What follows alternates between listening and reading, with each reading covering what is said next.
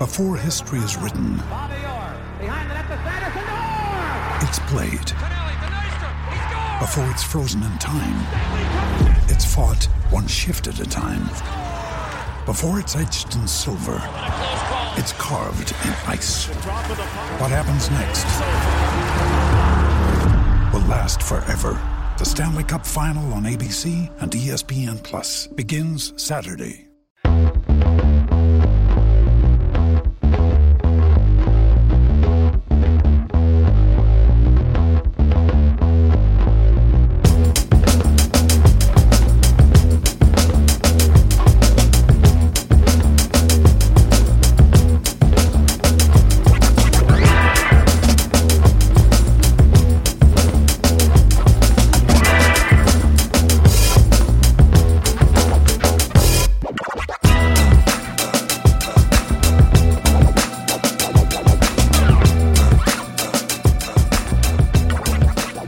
Hey guys, I'm Si, and welcome to Ace Podcast Nation, the home of our new cricket series, The State of Play, and this is episode number two.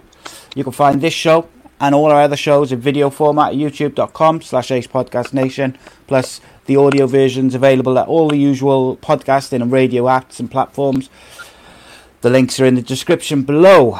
And of course, we do many shows on different uh, different subjects: MMA, football, cricket, mental health, loads of other stuff.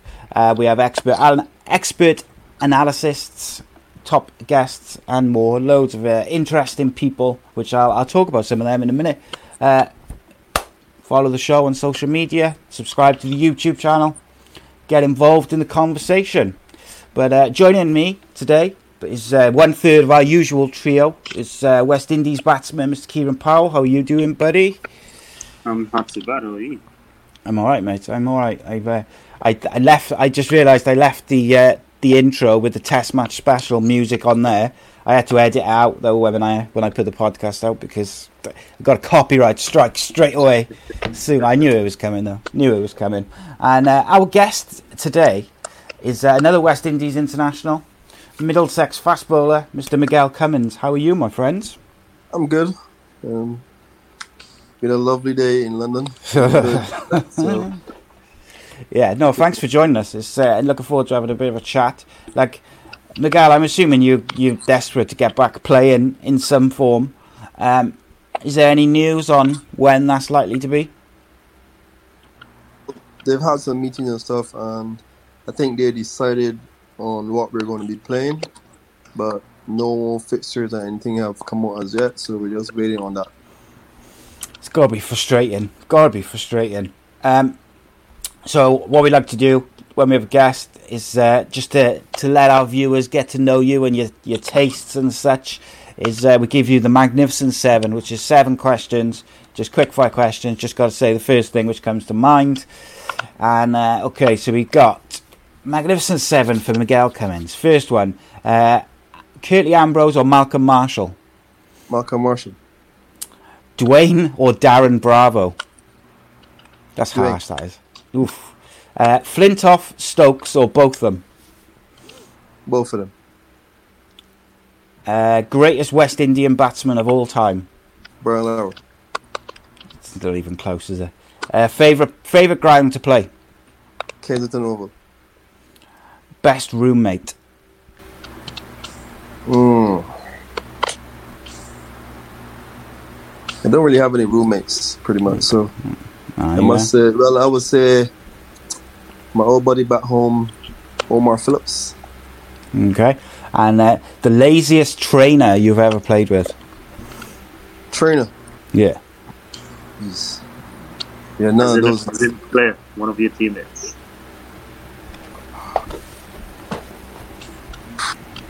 Wow. there are plenty I could that could just boom. The laziest one, Joy. Jomel Warrican. There you go. so yeah, um, we had Kieran done that last week as well, and I did. It was always just uh, just a bit of an icebreaker, to let people know. But um, you know, greatest West Indian batsman of all time. I think it's, I think nine times out of ten, it's going to be Brian Lara. Got to be. But um, being a, a, a Welshman, I do lean towards uh, Viv Richards myself, but because he played for Glamorgan for so long. But uh, you, yeah, you can't. Brian Lara though is just broke. We're going to talk about him a li- little bit later actually, but um, he comes up in the quiz as well. But uh, yeah, yeah, he's just it was just ridiculous. Like as a as an England cricket fan, when we used to play against the West Indies when Brian Lara was playing, it was just depressing because he would just kind of you they'd get like a, an early wicket or something, and then he'd come in and then bat for three days, score like three hundred, and it was just. Just just just just a waste of time watching it in terms of any chance of winning. Yeah. So, Kieran, how you been, mate? Anyway, we've been up to since we last spoke? Uh, this week's actually my off week from training. We had a fitness test last week, uh, so past that, all my training has been worth it. Um, and now it's time for the body to recover. So I've been sleeping a lot. Uh, not much happening. Was looking forward to seeing some Test match cricket today, but Didn't happen. 17 overs, so pretty much expecting the same thing with the weather report for tomorrow. But hopefully we get some more cricket. Yeah, it'd be nice if we could get a bit more in tomorrow.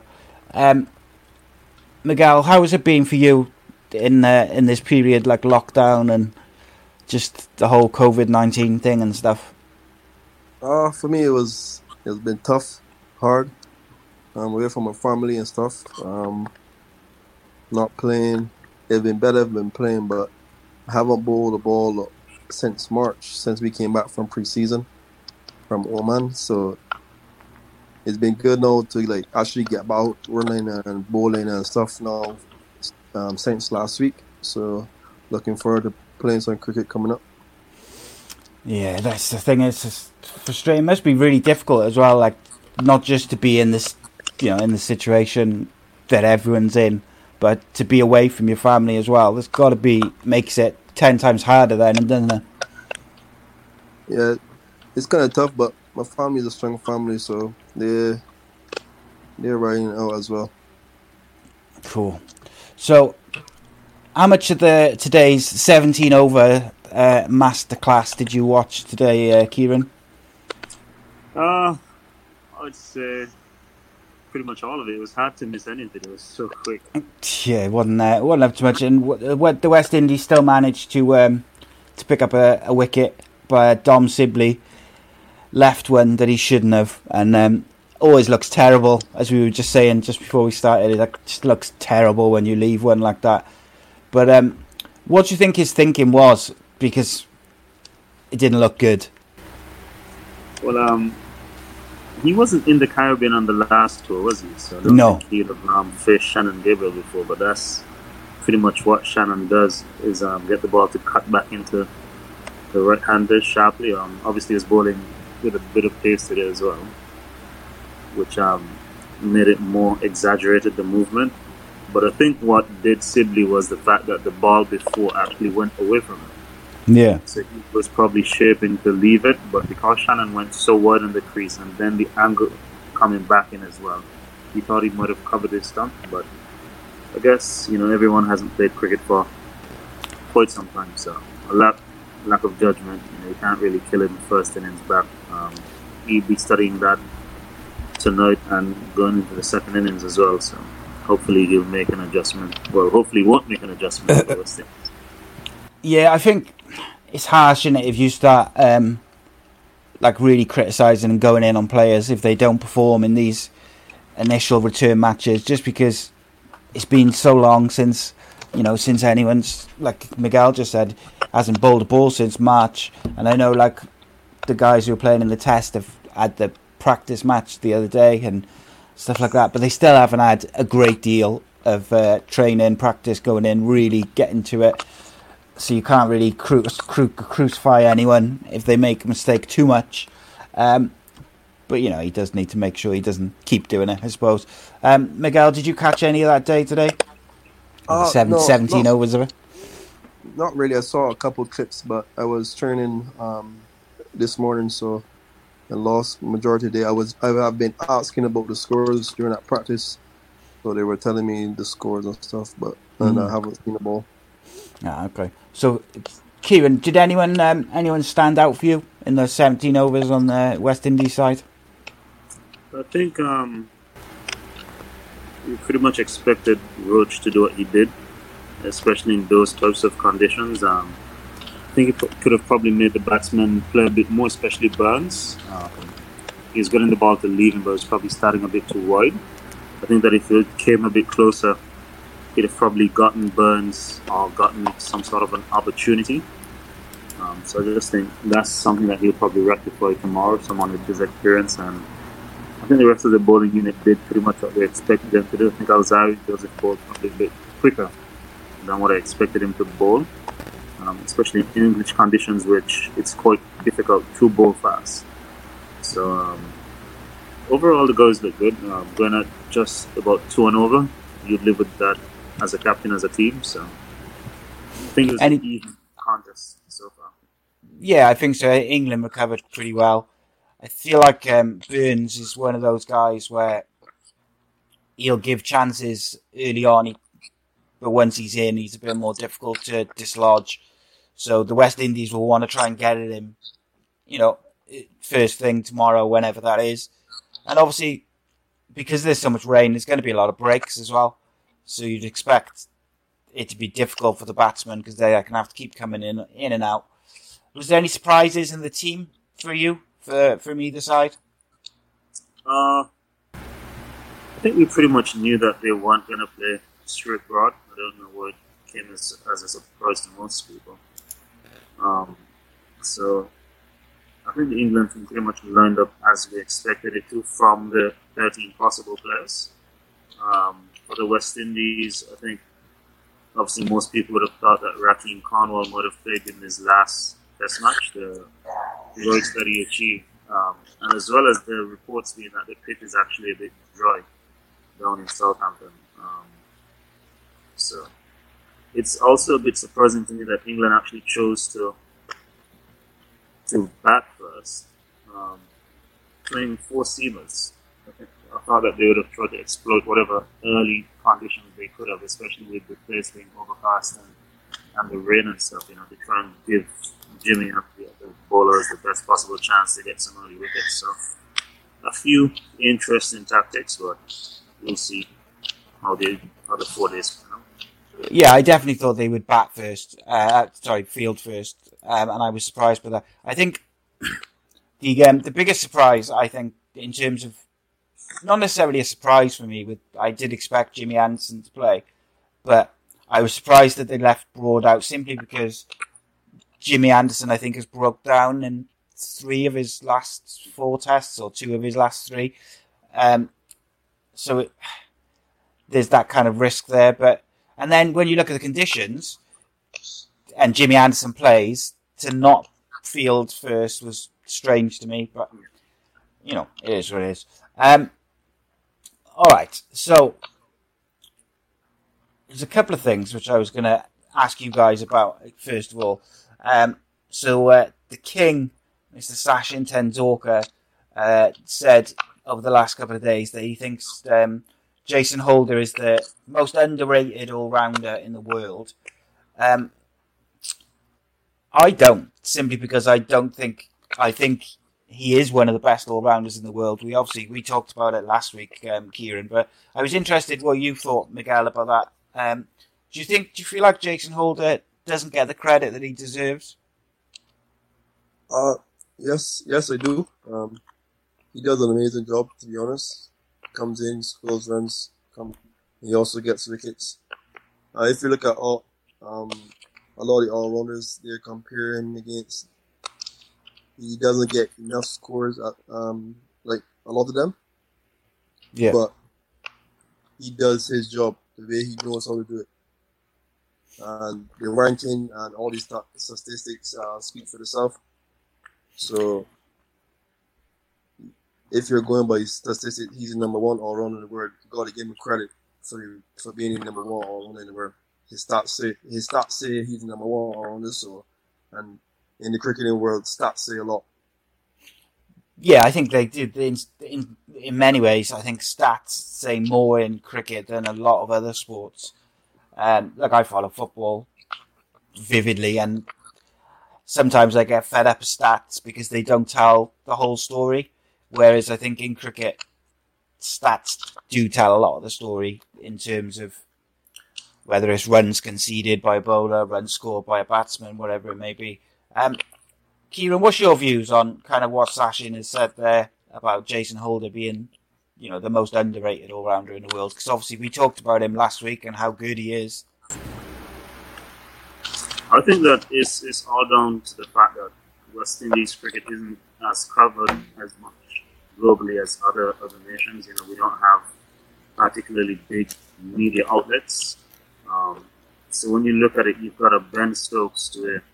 If he makes a half century, it could be amplified or it's, it's put out to the world by so many various news outlets. Um, Shakib Al Hasan, being from Bangladesh, it's pretty much the same thing. Um, as opposed to Jason Holder, if he if he does anything in the Caribbean, we don't have great coverage of our games on media outlets to relay that information. So I think that's where his performances get lost in, in translation to the rest of the world. But the ICC, obviously, the ones that are tracking um, all the stats and stuff, obviously they've ranked him number one for I think it's almost two years now. You know, so um, that's a that's a long period, isn't it? Yeah, the stats speak for themselves over a long period of time. Yeah, and I think that's that's what stands out for me. It's not just the fact that he does it and he does it consistently, but he's done it over a long period of time. And at the end of the day, that's what that's what the best players do. Is they don't just do it for you know a couple of months or six months or even a year. They do it for longer and they keep going and they keep performing at that top level. And I think you know for someone to be number one for that long, they deserve um, all the credit in the world. And when you look at some of the other all rounders, you know, which are around, like the guys which you just mentioned, it's a it's a strong list of top players. The other thing I was interested in was uh, was T10 cricket, which um, I read like a, a, little article which basically said that T10 cricket has reignited the, the sport in Fiji, which you know I wasn't massively aware that cricket was big in Fiji, to be honest. But um, we talked a lot about, oh, we talked about 100 on the last episode. But um, what's your views on the T10 as a as a concept, uh, Miguel? I think it's a idea, to be honest. Uh, that and T20. I think in T10, like, they could got a lot more opportunities for players to get along, get into um, leagues, a lot more teams can be built instead of just uh, the tournament of seven teams. You can say twelve teams or seven, or even add it in as uh, Olympic um, sport as well to give players the opportunity to represent the country if they have not certain players. I think yeah. is pretty good. I think um, people are quick to kind of criticize or jump on new ideas or new concepts or things and say, oh, it, damages Test cricket or it damages the, the brands which are already in place. But at the end of the day, I think anything which helps cricket grow globally and, you know, just generally become a bigger sport is probably a good thing. Um, what's your views on T10, uh, Kieran? Yeah, as I mentioned last week, I think that T10 is probably the way to grow cricket. If you want to get cricket into sort of the Olympics and that sort of stuff, you know, make it truly a global game because I think that's what football has over cricket at the moment. You know, it's the time frame. Um, test cricket is obviously for traditionalist people, and if you're going to take Test cricket to nations that don't have the basic understanding of cricket, you know, they won't be able to a appreciate what's happening, but b have the amount of time to keep coming back for five days or even a four day match to be looking at it something that's just you know going along so slowly over the period of such a long time. But if you take T10, which would be pretty much just an hour's cricket around the world, that's something that people can easily relate to. Um, that's something that can grow the game in foreign markets, whether it's um, South America, um, Northern Asia, places like China, etc., or places like Fiji and those countries where cricket could really take off and make a massive difference because you know you never know what new skills players from these countries may bring to the game as well, what new technology, the different idealizations of, of the game from different vantage points. So it's it's interesting um, T10 cricket. Yeah, I I hadn't thought about that. Um, that side of it for the like the Olympics, for instance, is something which I you know I, I would love to see that one day. Is have like T10 during the Olympics, and you would need a shorter form of the game to to grow it in those areas of the world, like you say.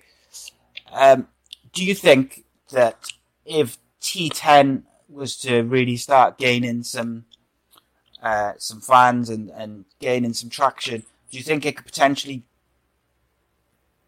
damage other short forms of the game? I don't think so. I think that cricket needs to expand as much as possible because the more people you have playing the game, the better it is. Um, as I said, I think I think personally for me, FIFA is the best um, sports organize, organizing body. Um, and just look at how they've spread football around the world, where it's pretty much played in every country. And I think um, the ICC needs to take a page out of that book and you know, you could have different tiers, obviously, because the, the disparity between Fiji and a West Indies or Australia is going to be very vast at the moment. But, you know, these are areas that they could improve at those levels of the game very quickly, as opposed to bringing in into Test cricket, which will take a much longer time for them to adapt. Yeah, and I mean, if you look at um, even over probably what say the last ten to fifteen years, some of the some of the nations which have been brought more to the forefront within cricket, like Ireland, um, like Afghanistan, have obviously done well, but they've you know Afghanistan. I got to say they're one of my favourite teams to watch uh, in the one day cricket, particularly. But it you know um, they. Uh, was I'm trying to think of some of the other teams. Hong Kong, I think, played in some of the T20 World qualifiers and stuff like that. Scotland's Scotland's a team as well. Yeah, yeah. So I think no Wales team yet though. Canada. Canada, yeah. Wales, you're part of England. Can't be having that at all. But it, do you know what it is? I was I um, I filmed an episode of my story this morning with um, with Adam Hollioake, and um, I was talking to him about the fact obviously he was born in Australia, but then went on to captain England, and I was kind of interested in whether he found it difficult when he was facing Australia. Did he does he feel English? Does he feel Australian? Because um, he moved to England as I think he was about twelve, um, and he basically said he doesn't feel Australian and he doesn't feel English. He just kind of feels like what he is. He doesn't. Um, he didn't feel when he was playing for England. He didn't feel the same as like the guys who were you know booming out "God Save the Queen" and and this sort of thing. But he also was you know professional and he wanted to win every game and he, he found that he wanted to, to beat Australia uh, you know a lot. But going back to my kind of where I was going with that is I so I played cricket. I was I'm a bit older than I a little bit. And um, I p- sort of played like county cricket as a kid up to about 16 and then I discovered girls and other things which I found much more interesting. But that we won't talk about that. And um, and then really like I was thinking about the other day is like in every sport I'm Welsh. I I I wouldn't say I was anti England but I'm like there's a competitive rivalry between Wales and England in football and rugby and in everything. But whereas if I had ever been good enough to play for an international cricket team I would have after I think it's under 16s there's no Welsh team. You play for England. Um, and I've always supported England in cricket because it is England and Wales. But um, I find it fascinating that there's you know there's a Scottish team, there's an Ireland team, but the Welsh team is still integrated within that under the English umbrella. Whereas obviously Eoin Morgan uh, played for Ireland initially, um, and then I don't even know if you would say switched allegiance because I think at the time, Ireland, the Irish cricket setup was completely different. But anyway, I am completely gone off on a tangent there about all sorts of stuff. So I apologise. But well, I'll tell you what. Well, I'll follow up to that, and I'll ask you guys what I asked um, Adam Hollioake was. Why do you think like it's happening in all sports more now, but in cricket, it's kind of always been this thing whereby you see a lot of players who are born in different places, but they won't necessarily end up playing for that country for whatever reason. Like you've got Kevin Pietersen, who's born in South Africa, ended up playing for England, um, and there's you know there's a lot of the the English players over the the years who've not you know Graeme Hick, uh, Andrew Strauss. Why do you think there are so many cricketers who maybe are born in different or born in one nation and then go on to play for a different nation. Uh, Miguel, we'll start with you, mate. Um, I think it'd be opportunities. Um, a lot of them would not get the opportunities back playing for their country or regional regional team. Um, so I think that would be the ideal thing for them to do to go somewhere else and enhance their cricketing ability and just try to come out in there. What about you, uh, Key? Yeah, I think it's the same thing because if you look at um, Kevin Pietersen, they said he wasn't getting into um, provincial teams in South Africa and he's playing as an off spinner. And then he comes over to England and he's one of the best batsmen to have ever played the game. So um, I think at one point in time, South Africa had the best residential team in England that became number one. um, he had like seven South African players or something. Yeah, yeah, it was um, it was certainly interesting, and I know some some people, some English cricket fans don't like it. Um, for me, I just I think I just feel like as long as you're wherever you're from, if you fall, you know, if you qualify under the, the whatever rules are set out in whatever sport, then it's up to the individual. You know, like for instance, like Adam Hollioake moved to the to the UK when he was a kid, so his career path had or his decision to move to the UK had nothing to do with, um, you know, opportunities in cricket or whatever like that. It was just his family moved over. Whereas I think maybe some players over the more recent years maybe have moved around to enhance their opportunities to play international cricket. But know, it is what it is, I guess. It's just one of those things. Um, but now you find I've or I'm noticing more and more that other sports are doing exactly the same. Um, you've got uh, there's some players playing for the Welsh football team who were born in England, which wouldn't have happened ten years ago. But the the managers or the people in charge have just decided that they're going to use the rules, I suppose, to their advantage, and they go looking for players who've got Welsh grandparents or you know Welsh uh, relatives, so they would qualify, so they can enhance the pool of players they got to pick from, I guess. And there, um, there, go, there lies another thing: the opportunity. They would most players would grab at that opportunity because they would not be getting opportunities in their own territory. Like you say, the guys from England go and play for Wales, they may not be able to make the English rugby team or so what. So say they could go over to Wales and make the Wales team, and vice versa for a lot of the um, other countries, other sporting sporting aspects around the world. I think yeah, you have sure. someone like Jofra Archer as well that strengthens that point because yeah. um, Jofra would not have gotten into a Barbados the team at the time. At the time. But now Jofra's a star, and it would look like, in hindsight, how could he not have played? But at the time, he would not have gotten into the team. So, if, yeah. if without that opportunity, we probably would have not. You're not even see a Jofra Archer. Jofra Archer. You know? it's, in, it's incredible to think of, isn't it? Because, like, if he hadn't have made that decision, or the decision was made for him, or whatever it may be, he may not have developed into the player that he, you know, if he had exactly. decided to, to stay or, you know, made different decisions, he may not have developed at the same rate or under the same, you know, coaches or teammates. There's so many different aspects which go into a development of young players, particularly. Um, so, did you were you f- familiar with Jofra when he was like younger and in in and around that sort of Barbados scene? Uh, well, yeah, I was. Um, I'm pretty. I'm quite acquainted with a lot of the guys uh, playing now. Um, played a couple with them. Played a couple games against them. So he was always a good bowler. You know, 19 and in the younger days, um, he had some injuries that set him back while he was young, but he got over them.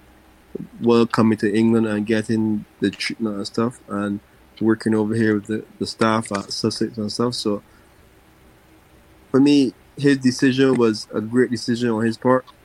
Um, I respect his decision no matter what. That's everyone has the right to make up their own mind and what they want to do. So his decision for me was the perfect situation for him because at that time I would say he couldn't. I wouldn't say he couldn't get in, but it would be hard to push up one of the senior bowlers in the Barbados team. And you all know playing for West Indies, you got to go through play for Barbados to play for West Indies as well. So he did what he had to do to make to get everyone to notice him and be a star he is today. Yeah, I guess like so. Another thing which I'm giving all the interview away, which I did with Adam Hollioake, but one of the things which um, he said about why he was so motivated when he played against Australia is the amount of um, grief and stick that he used to get from the Australian team, from the Australian media. They used to call him, you know, all sorts of names, a traitor and this, that, and the other. What was the kind of general reaction uh, to Jofra Archer playing for England? I will say it was mixed emotions uh, for some people. Um, some people who knew him was great, was happy for him that he made a decision. Other people who didn't really know him say that I would say he, why he do this, why he going on, he be a traitor and that sort of stuff. But um, I would say, I would say just now, his decision to play for England was the best decision that he would ever made in his life. One of the best decisions he ever made in his life. Yeah, I think um, you know it's by the like the little which I know, the little you've said, seems like it, it changed his career path for the better. Um, Kieran, what do you think about that? Because I know you know there will be people who criticised his decision but it's paid off for him. I'm happy for anyone that takes a chance. It does. It doesn't matter what you're doing in life. Takes a chance and believes in themselves and gets success. You know, because um, from so many different standpoints, just if you look at the health side of it, because um, as Miguel rightly mentioned, he was very injury prone. So it could have been a position where he wasn't even allowed to have a career if he stayed in the West Indies because he might not have had access to the right treatment, you know. And then yeah. now for him to be able to not only provide for himself, but setting himself up where he can provide for his family and all the different stuff he's doing outside of cricket as well, because obviously he's doing a great job in international cricket, but um, all the stuff he's doing outside as well. I think he started some um, uh, parallel like um, cricket supplies company, something of the sort um, where it provides training equipment and stuff for people now, um, for balls and all that stuff, you know. And I think that's really great because to know, to have learned the story of where he's come from and where he is today, and he has so much more to do to get to his ending point. You know, I think that's amazing, and one could only wish wish him well, not only now but the rest of his career, and for anyone else that has to make a move like that because the West Indies, we also had Brendan Nash a few years ago. And, you know, it's sort of a reverse product where he came from Australia and played for the West Indies because of Jamaican parentage and he was eligible. So, I mean, it happens in, in some countries more often than not, but it happens, I mean, regularly throughout the world these days. So it's, it's nothing to be frowned upon, you know, it's just, it's, it's a great opportunity.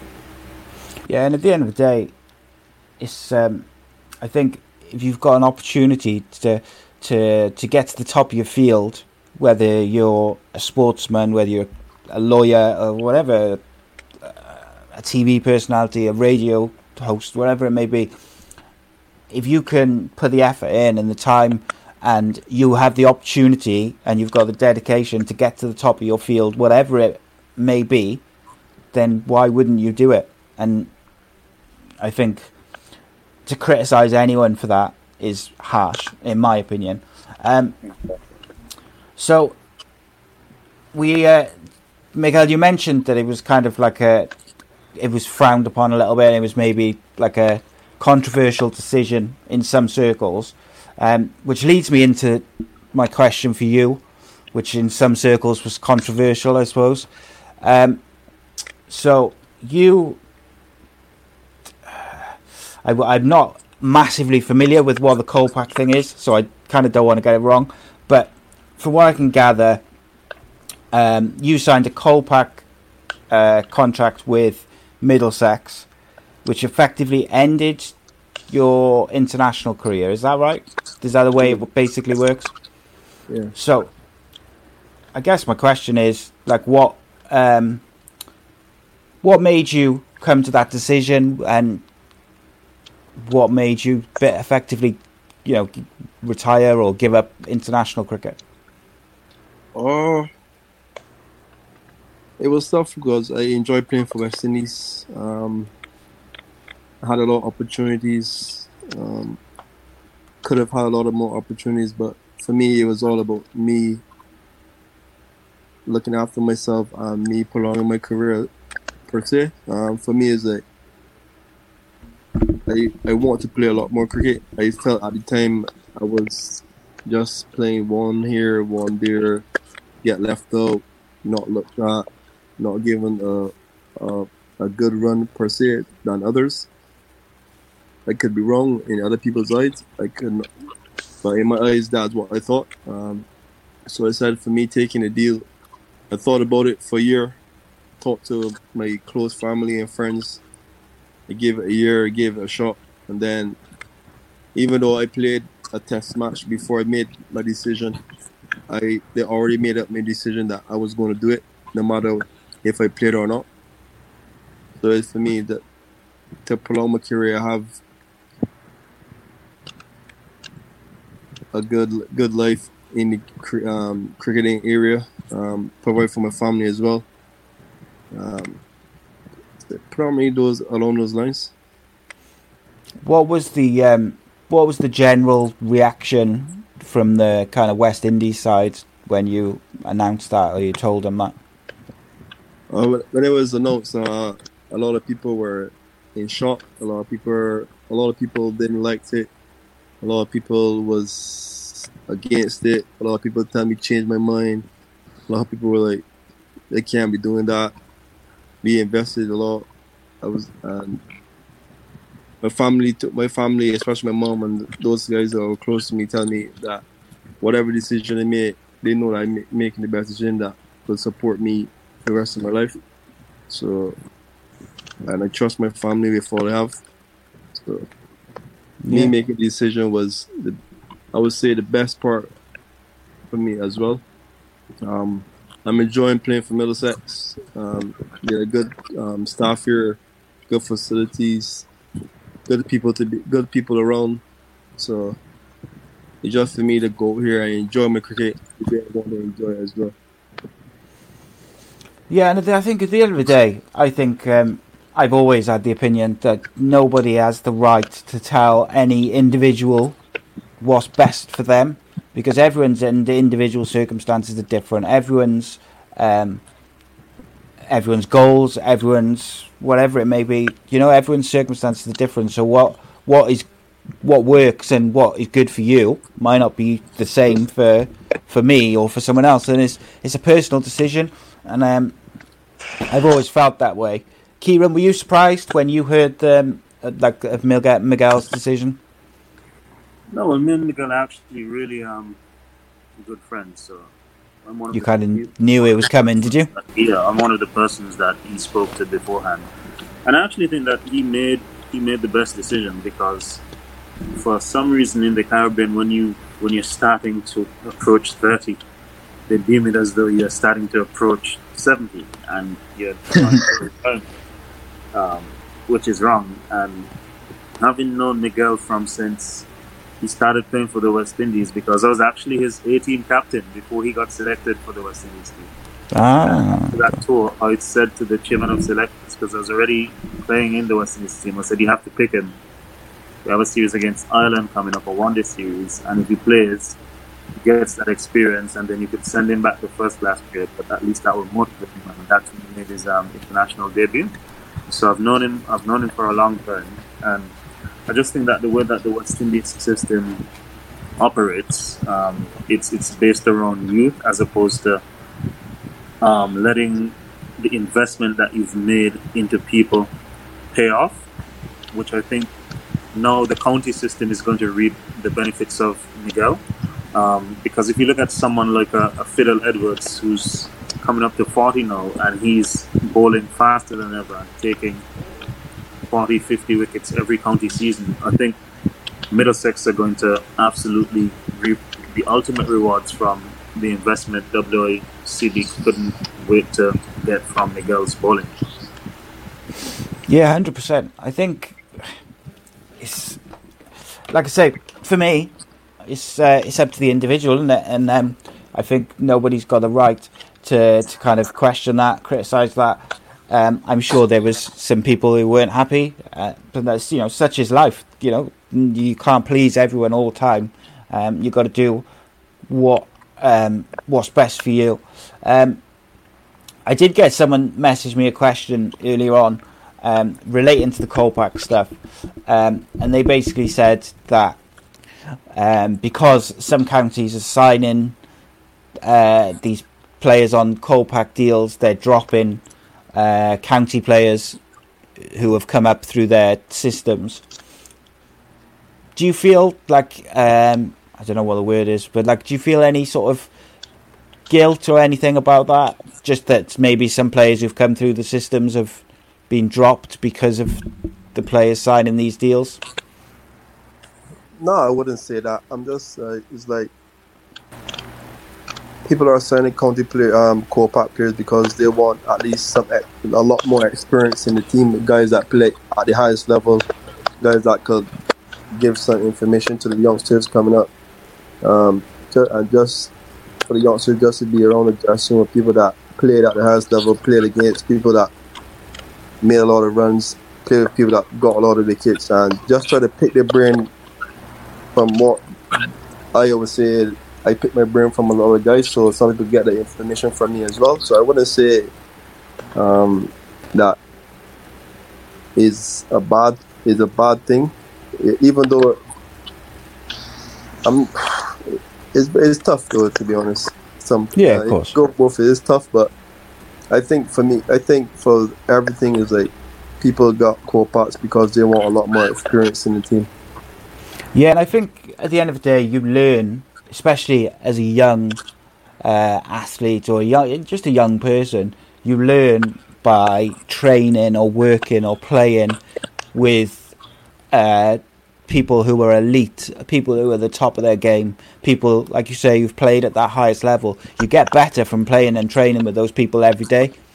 Um, so from that side of it, I can hundred percent see you know see the benefits um, to both the squad as a whole, but also to, to those young players. Um, you know, at the end of it, there's there's always many ways and many angles to look at things. Um, so what I can say too is like, for me, I'm still learning as well. Cause there are a lot of guys that play international cricket in the Middlesex team, like, and I, an example of Tim Murtagh, he has countless wickets at county level, and I'm and I'm still learning a lot from him still. Um, there's Toby Roland Jones, there's Steve Finn.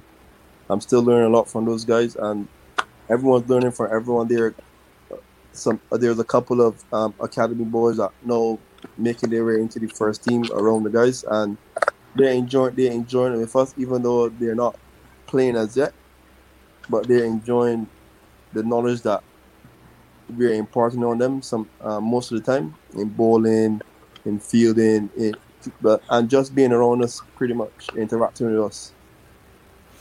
Yeah, and I guess like you know all the names you just mentioned alongside yourself, um, training with you guys, talking to you guys every day is, um, you know, it's only gonna gonna help them in the long term um, in developing their cricket, developing as people, just all around. Uh, the benefits, I think, probably outweigh the any perceived negatives to it. I think, in my opinion, um, but you know, it is what it is, I suppose. Um, what's um, so the COVID kind of put a spanner in the works, I guess. But what was um, what were your before the COVID and the break and everything, and then you know we don't know what sort of state the fixtures are going to be in now, but coming into the season, what were Middlesex's aims in terms of targets for the season? Oh, first thing, everyone thing is to win the championship. That's from the players' point of view. Um, from the coaching staff, every he the coaches like he want everyone to believe in it, believe in themselves, believe in their preparation, believe in their technique, believe that you could go there and score score the runs that you want, go there and take the wickets that you want. So coming on the camp is like just belief, um, play as a team, and whatever outcome no one will fault you. Once you give 110% on the field, everyone's going to be happy. So just go out there and do your best. Yeah, I think it's. Uh, oh, there was one of the questions. Sorry to go back to it. Um, if the rules were to ever change, would you like to play for the West Indies again? If it was somehow possible? Of course. Top man. Kieran, you should be playing now. Well, you should have been playing today. I don't quite know why. Well, what's going on with that? We can't talk about that yet. We will I'm, one day. You, I'm going to send you the number for the Chimino selectors. Yeah, I'll tell him. But I, I, I still, uh, like, when I was editing last week's show, and I was listening to you talk about like you had scored the most runs and the guy who'd taken the most wickets, and both of you hadn't gone in a thirty-man squad. And I just look like I look at that from the outside, and I just think that's got that decision cannot have anything to do with cricket. It can't.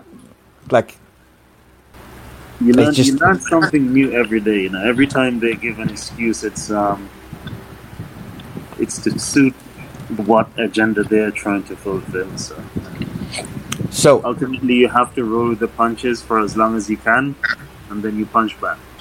Yeah. So, are you allowed to? Are you allowed? What are you allowed to say? What the reason you were given as to why you were not picked? I, I wasn't given a reason. I wasn't communicated to with or by anyone in Cricket West Indies, so I still don't know the reason personally. And it's it's funny because you've got guys in the squad that didn't even play in the first class competition. Incredible. It's but it's bizarre to me, honestly. I um I, I don't understand it at all. Um, okay. Um, so question for both of you before we uh, move towards the uh, the quiz. What's the the favorite your favorite country that you visited through cricket? Um, Kieran, go on. We'll start with you. I'll answer for both of us. Australia. Yeah, oh, you both like Australia, is you? Yeah, it's a nice place. Is there a particular place in Australia, or just the country as a whole? Just the country as the whole. On a whole, you know, I think Australia is just good for cricket. It's really competitive, you know. Um, England obviously has good crowd support and stuff, but Australia just gives you, because of their competitive nature, I guess that's why the Ashes is so intense because it just brings out the best of whoever they're competing against. Yeah, just aggressive cricket, and like in a good way though. Like, and that's what I like about it. Um, so one of the questions which someone sent in was, um, "What's the or have you have you ever been sledged, and what is the worst that you've ever had said to you during a cricket match?" Uh, Miguel, will go to you first. I don't think I've ever been sledged, to be honest. No. I will, uh, Fast bowler, and you? They don't want to don't want to upset you. The most thing I've been said was I bought it too, uh, I pulled too much mm-hmm. from Virat Kohli. when mm-hmm. I batted for almost an hour or something for not. For, mm-hmm. So I think that's as much as I could say I've been sledged on, to be honest. Uh, what about you, Kieran? No, if I've never been sledged down. I'd probably be the one doing the sledging. not saying something. Not sledging in any racial ways or anything. You um, Yeah. Just something um just to get under a player's skin or something. Something in passing, a joke or something. One of um, one of my favorite uh, kind of videos to watch when it comes to like sledging. I occasionally come across it on YouTube. Is, um, gonna say. They Is the one- you know? It's uh, Flintoff and uh, who was it? uh, Tino He gets under his skin real quick, and um, it's just the way it all kind of comes together. Like he, he just, yeah, it's incredible to watch. wor- he, he whirled him up. Oh yeah, just just constantly, just little comments until he eventually just went whoop. It's, yeah, it's, yeah. Who's um? Is there like if I asked you who's the who's the player who gets the most wound up or riled up during a match or from things people say? Does anyone spring to mind? No, Not the West Indian player, no. no. Um, maybe Shannon, maybe Shannon Gabriel.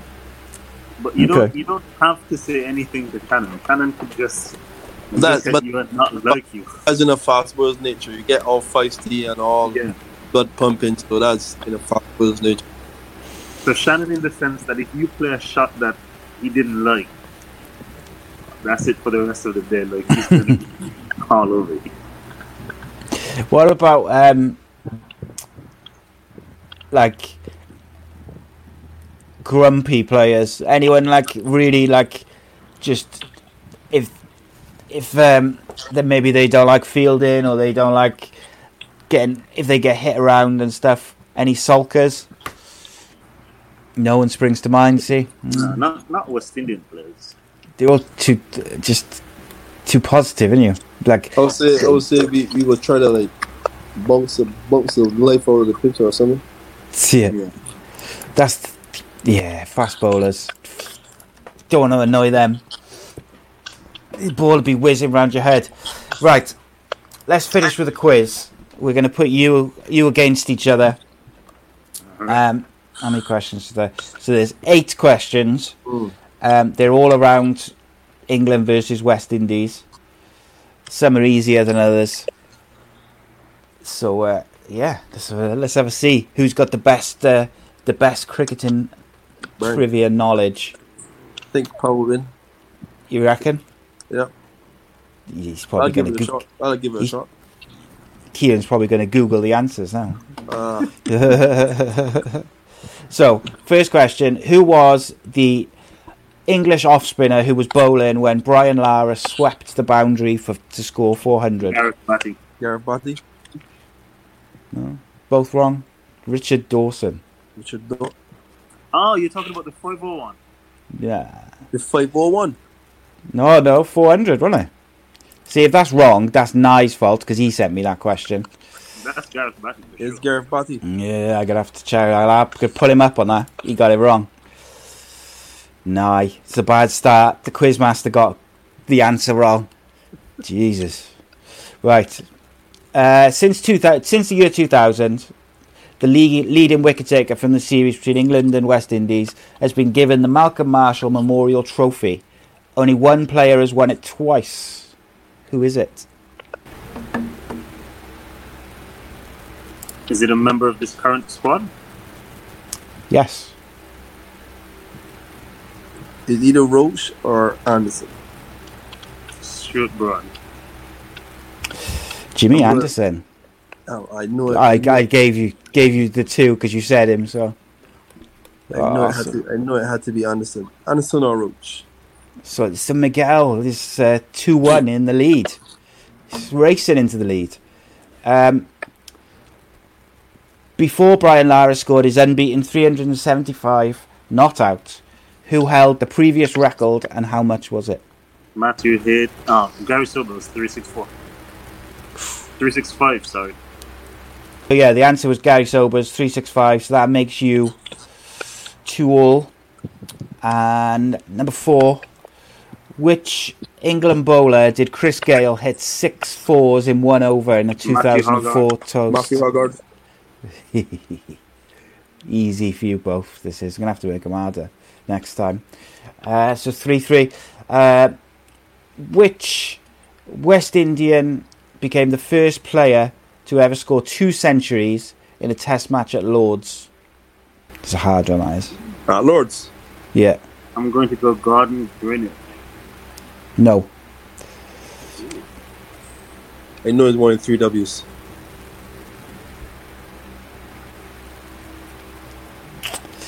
Do we tell you? George Headley. Interesting. Nice one. There you go.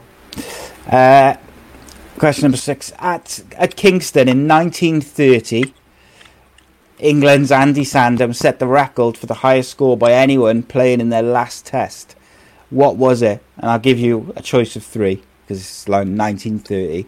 Was it 325, 306, or 314? 314. 314. I'm going to go. 325. Oof. So that was a hard one, though. That was just a, they're getting a bit hard now. So uh, in the in the test between the two sides at Bridgetown in 1948, uh, what did Foffie Williams become the first batsman to do? 100 after World War? So that's it's, it's a good guess. It's wrong, but it's a good guess. Any guesses, uh, Miguel? I'm Stumped. He was the first. Uh, he was the first guy to hit his first two deliveries of his innings for six. See, it's a tough one. So I reckon you should, you might get this one. This last one, tiebreaker. Only one bowler has taken four wickets in and over in tests between England and West Indies. Andrew Caddick. Correct. Andrew Caddick. There we go.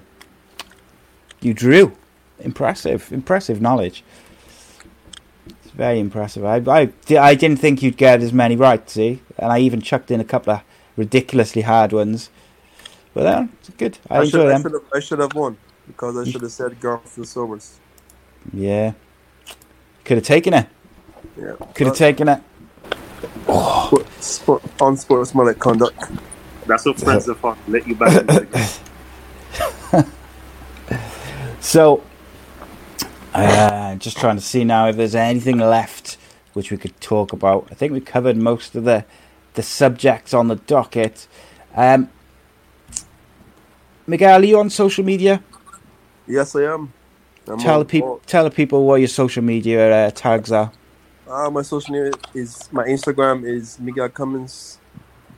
Um, my Twitter account is my nickname Lamar underscore Poo. Um, my Snapchat is Miguel Cummins as well. Pretty much. Why is that your nickname? I got it from my grandmom. Okay. I got it from a young age, and it kept with me through all through school, all through my grown up life, and it still is. It still is here. People still call me that nickname out to this day. That's awesome. That that is cool. as well. Should I like that? One thing we did forget to ask him is who does he think is going to win the series? Yeah. There you go. Barring the weather, it was a draw. Um, but I'm going for a one-one. There we go. I think we did. We all go for a draw, Kieran. Uh, I'm going for a one-one. I went for a draw. I think Nye went for 2 1 to England. And I you I went for a draw. went for a draw. Yes. I think it's gonna get wa- I think it's gonna rain and get washed out. This, to be honest. this, this, I, I reckon this whole game is going to be null and void. England going to win the first one in Manchester, and West Indies going to win the last one. Not bad. Um, Kieran, tell people where your social media is. Official Kieran Powell. There we go. There we go. Everywhere. And um, yeah, follow. You can follow the show, which I set up uh, last couple of days uh, at State of Play underscore. So uh, give that a follow, as we'll try and grow that and post clips and stuff on there as well. And um, you can follow Ace Podcast Nation at AceCast underscore Nation on Twitter and uh, Ace Podcast Nation on Instagram. And um, subscribe to the YouTube channel. We have loads of good shows. We've got uh, former England international Liverpool striker Emile Heskey coming on next week live on Monday. And uh, as mentioned earlier, Adam Hollioake and uh, got a couple of other little guests lined up from the sporting world. So uh, join us. But uh, Miguel, thank you for joining us, mate. I really uh, enjoyed having a chat. And you, Kieran, as usual. And uh, Miguel, you're welcome to come back anytime, mate. Thank you, man. Cheers, Kieran, and I'll, I'll see you next time. Cheers.